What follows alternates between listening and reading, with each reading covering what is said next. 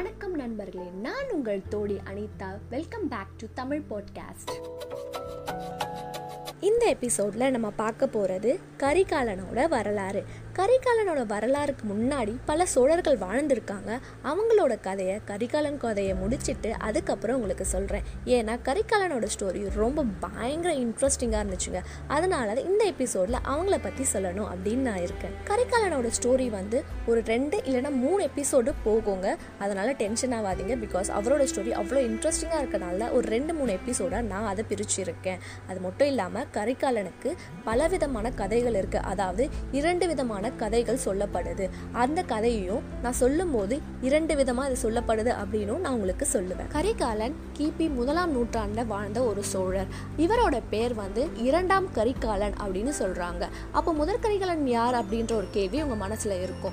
முற்பட்ட சோழர்கள் அப்படின்னு நான் சொல்லியிருந்தேன் இல்லையா? அதில் கிமு இரண்டாம் நூற்றாண்டில் ஒரு மன்னர் வாழ்ந்திருக்காரு. அவர் பேர் தான் முதற் கரிகாலன். கரிகாலனோட தந்தை பேர் இளஞ்செட்டினி இவர் வாழ்ந்த ஆண்டு எதுன்னு பார்த்தீங்கன்னா கிமு மூணாம் நூற்றாண்டு. இவங்களோட அம்மா பேர் ஸ்பெசிஃபை பண்ணலை. ஆனால் எப்படி நம்மளுக்குலாம் தெரிவிச்சிருக்காங்கன்னா அந்த காலத்தில் அழந்தூர் அப்படின்ற ஒரு இடம் வந்து ரொம்ப பெருமை வாய்ந்த இடம். அங்கே இருக்க மன்னர் பேர் வந்து நாகூர்வேல். அவங்களோட மகள் தான் இவங்க அம்மா அப்படின்னு ஸ்பெசிஃபை பண்ணியிருக்காங்க. இவங்க அம்மாவுக்கு ஒரு சகோதரர் இருக்கார். அவர் பேர் வந்து இரும்பிட தலையார். இவர் வந்து இந்த தஞ்சாவூர் நாட்டோட படத்தளபதியாக இருந்திருக்காரு. இவர் ஏன் தஞ்சையில் வந்து படத்தளபதியாக இருக்கணுன்ற கேள்வி இவங்க எல்லா மனசுலையும் இருக்கும்.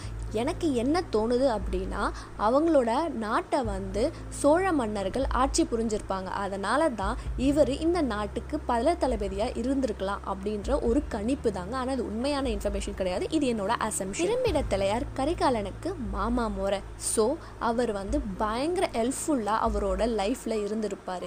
எப்படி அப்படின்னா பாகுபலியில் கட்டப்பா எப்படி இருந்தாரோ அந்த மாதிரி கரிகாலனுக்கு இருபிட தலையாராக இருந்தார். இளஞ்செட்டினி அதாவது கரிகாலனோட அப்பாவோட ஆட்சி ரொம்ப பயங்கரமாக இருக்குங்க.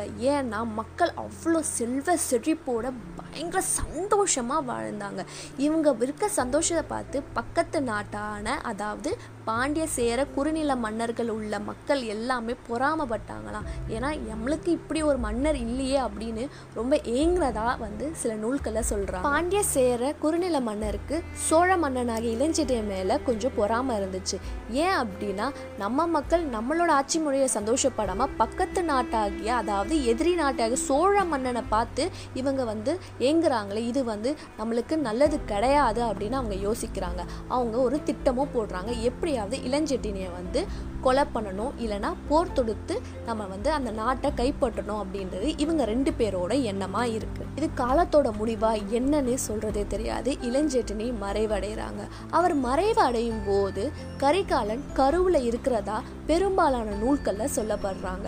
ஆனால் ஒரு சில நூல்களில் கரிகாலன் ஒரு பாலகனாக இருக்கும்போது அவங்க தந்தை மரணம் அடைகிறாங்க அப்படின்னு சொல்கிறாங்க ஒரு நாட்டில் அரசர் மரணம் அடைஞ்சால் அதோட பிரச்சனை எப்படி இருக்கும்ன்றது நம்ம எல்லாருக்குமே தெரியும். இந்த காலத்தில் நம்ம அதை கண்கூடாக பார்த்துருக்கோம் அதுக்கான சான்று வேறு எதுவுமே இல்லை.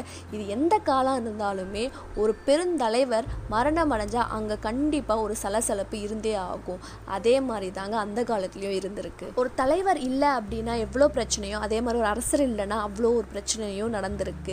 இதனால் எதிரிய நாட்டாகிய பாண்டிய சேர மன்னர்களுக்கு கொஞ்சம் சந்தோஷமாக இருந்தது. எப்படியாவது சோழ நாட்டை கைப்பற்றணும். இது ஒரு பக்கம் இருக்க சொந்த நாட்டிலேயே சில தீய எண்ணெய் பிடிச்சவங்க அரசவையிலே இருக்காங்க அவங்க எப்படி ஆட்சியை பிடிக்கணும் அப்படின்ற ஒரு எண்ணமும் அவங்களுக்குள்ள எழவும் செய்யும் இந்த சூழ்நிலையை பயங்கரமாக யூஸ் பண்ணிக்கிறாங்க பாண்டிய சேர மன்னர்கள். ஒரு விஷயம் அவங்க செய்யலை. என்னன்னா அவங்க போர் தொடுக்கவே இல்லை. எதுக்காக போர் தொடுக்கலன்னு நீங்கள் யோசிக்கலாம். ஏன்னா போர் தொடுத்தா மக்கள் கிட்ட ஒரு நல்ல அபிமாயம் இருக்காது இல்லையா? அதனால் அவங்க போர் தொடுக்கவே இல்லை. இதுக்கு பதிலாக அரசவையில் அவங்க ஒரு சில ஆட்களை கரெக்ட் பண்ணி ஒரு பப்பெட் ரூலை அவங்க பண்ணிட்டு இருந்தாங்க. அரசவையில் இருக்கவங்களுக்கு சந்தோஷமாகவே இல்லை. ஏன்னா கரிகாலன் வளர்ந்த பிறகு இந்த நாடு அவர் கையில் போயிடும். அதனால் அவங்க இந்த ஆட்சியை அவங்களே தொடரணும் அப்படின்ற ஒரு கொடி எண்ணத்தில் என்ன பண்ணுறாங்கன்னா கரிகாலனும் அவங்களோட அம்மாவை கொலை பண்ணணும் அப்படின்னு பிளான் பண்ணுறாங்க என்னதான் இப்படி தீய எண்ணம் பிடிச்சவங்க அரசவையில் இருந்தாலும் சில நல்ல உண்மையான உள்ளங்கள் இருப்பாங்க இல்லையா? அவங்க எடுத்துகிட்டு போயிட்டு கட்டப்பாகி இரும்பிட தலையார்கிட்ட எடுத்துகிட்டு போய் சொல்கிறாங்க இவர் என்ன பண்ணுறாரு அப்படின்னா கரிகாலனையும் அவங்களோட சகோதரியையும் காப்பாற்றுறாரு அவங்க ரெண்டு பேரையும் நைட்டோட நைட்டாக எடுத்துகிட்டு போய் ஒரு காட்டுக்குள்ளே விட்டுடுறாங்க. ஒரு சில காலங்க பிறகு அவங்களோட அம்மா மரணம் அடைஞ்சிடுறாங்க. ஏன்னா காட்டோட சூழ்நிலை அவங்களுக்கு ஒத்துக்காதனால உடல்நல காரணமாக மரணம் அடைஞ்சு அடைஞ்சிடுறாங்க. அதன் பிறகு கட்டப்பா ஆகிய இரும்பிடத்தலையாரோட வளர்ப்பில் தான் கரிகாலன் வளர்ந்துட்டு வராரு. கரிகாலனுக்கு இரும்பிடத்தலையார் எல்லா விதமான கலைகளும் சொல்லித் தராங்க. போர்க்கலைகள் எப்படியெல்லாம் சூட்ச்மமாக வந்து நாட்டை வந்து ஆக்கிரமிக்கிறாங்க இந்த மாதிரி சூழ்ச்சி எப்படி எதிரி நாட்டார்கள்லாம் செய்வாங்க அப்படின்ற ஒரு செய்திகளெல்லாம் சொல்லித்தரார் அது மட்டும் இல்லாமல் கரண்ட்டாக அவங்களோட நாட்டில் என்ன மாதிரி நிலவரம் எல்லாத்தையுமே அவர் சொல்லி சொல்லி வளர்க்குறாரு. நான் அரசவையில் விட்டுட்டு வந்தேன் இல்லையா? இந்த மாதிரி வந்து அவங்க பிளான் பண்ணுறாங்க கரிகாலனே அவங்களோட அம்மாவையும் கொலை பண்ணோம் அப்படின்னு பிளான் பண்ணாங்க. இவங்க காணோம் அப்படின்னு தெரிஞ்சோடனே அவங்க ரொம்பவே வருத்தப்படுறாங்க. என்னடா அது? எப்படி இவங்களுக்கு தெரிஞ்சது? அப்படின்ற ஒரு யோசனை அவங்களுக்கு இருக்குது அதுக்கப்புறம் என்ன பண்ணுறாங்க அப்படின்னா பாண்டிய சேர மன்னர்களோட இந்த அரசவையில் இருக்க தீயெண்ணம் பிடிச்சவங்க கை கூக்குறாங்க. எப்படியாவது கரிகாலனை கொலை பண்ணணும் அப்படின்ற ஒரு பிளானிங்கில் இறங்குறாங்க. அதுக்கு என்ன பண்ணுறாங்க அப்படின்னா பாண்டிய மன்னர்களும் சேர மன்னர்களும் சேர்ந்து யானைப்படையை காட்டுக்குள்ளே அனுப்புகிறாங்க எப்படியாவது கரிகாலனை வந்து கொண்டு வந்து தரணும். அவங்களுக்கு வந்து தக்க சன்மாயம் தரப்படும் அப்படின்னு அந்த படை வீரர்களுக்கு எல்லாம் சொல்கிறாங்க அவங்க ரொம்ப ஈகராக எடுத்துகிட்டு போய் எப்படியாவது கரிகாலனை கூட்டிகிட்டு வரணும் அப்படின்ற ஒரு எண்ணத்தோட காட்டுக்குள்ளே ஃபுல்லாக தேடுறாங்க. கிட்டத்தட்ட பத்து வருடங்கள் பிறகு கரிகாலனை இந்த படை வீரர்கள் கண்டுபிடிச்சு பாண்டிய மன்னர்கிட்ட வந்து ஒப்படைக்கிறாங்க. பாண்டிய மன்னர் என்ன பண்ணுறாங்கன்னா அந்த அரசவையில் சில தீய எண்ணங்கள் இருக்காங்க இல்லையா அவங்களோட கை கோட்டு கரிகாலனை ஒரு ஜெயிலில் எடுத்து போடுறாங்க. ஜெயிலேயே அவளை வந்து முடிச்சிடணும் அப்படின்னு ஒரு பிளானிங்கில் ஜெயிலில் வந்து தீ மூட்டை வைக்கிறாங்க. அப்போ கரிகாலனுக்கு ஒரு லெவன் டு ஃபிஃப்டீன் ஏஜ் அந்த ஏஜ் குரூப்பாக இருப்பார். ஒரு டீனேஜாக இருப்பார். அவருக்கு ரொம்ப வருத்தமாக இருக்குது நம்ம நாட்டில் நம்மளையே தூக்கி ஜெயிலில் போடுறாங்களே அப்படின்ற ஒரு வருத்தம் பயங்கரமாக இருக்குது நம்மளுக்கே இந்த நிலைமைனா அப்போ நாட்டு மக்களுக்கு எவ்வளோ ஒரு வருத்தமாக இருக்கும். எவ்வளோ கஷ்டப்படுவாங்க. நம்ம அப்பா எவ்வளோ அழகாக வச்சுருந்தாங்க.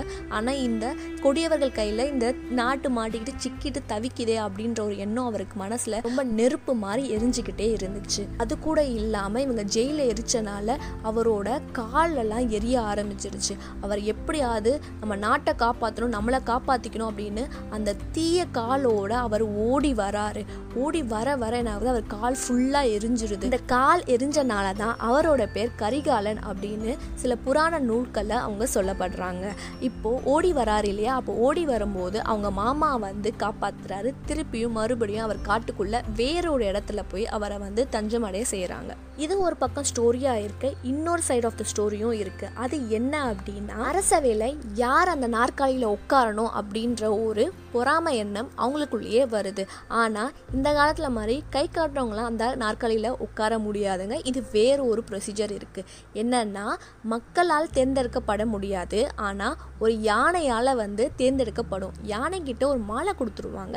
அவங்க இந்த மக்களில் யாராவது ஒருத்தருக்கு போய் அந்த மாலை போட்டால் அவங்க தான் அந்த அரசராக இருக்கிறது ஒரு வழக்கம். இவங்க உள்ளே இருக்கவங்க மக்கள்கிட்ட ஒருத்தங்களுக்கு தானே இந்த யானை போட போகிறது அவங்க வந்து நம்ம கண்ட்ரோலில் தான் இருப்பாங்க அப்படின்ற ஒரு தென்னாவிட்டு அவங்களுக்குள்ளேயே இருந்தது. ஆனால் இந்த யானை என்ன பண்ணுச்சு அப்படின்னா வேற லெவலுங்க யானை. என்னதான் அஞ்சு அறிவு இருந்தாலுமே அவங்களோட பவரே வேறங்க.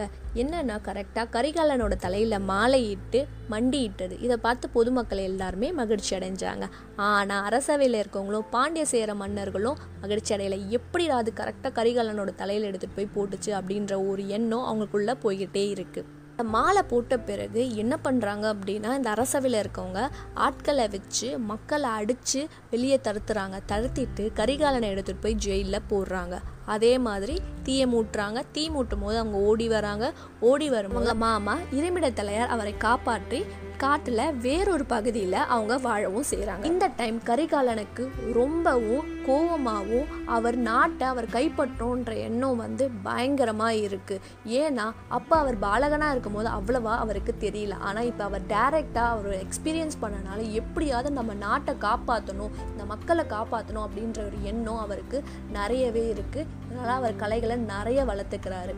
இவர்கிட்ட போதுமான அளவு படைவளம் இல்லாததுனால என்ன பண்ணுறாருனா மக்களையே வந்து போர் வீரர்களாக மாற்ற நிறைய வேலைகள் செய்கிறாரு கொஞ்சம் கொஞ்சமாக நாட்டுக்குள்ளே போய் மக்கள்கிட்ட நாட்டுப்பற்றை வந்து விதைச்சு அவங்களுக்குள்ள ஒரு கோவத்தை வந்து ஏற்படுத்துகிறாரு ஒரு கிளர்ச்சி ஏற்படுது. இதனால் வெந்நீர் போர் ஏற்படுது.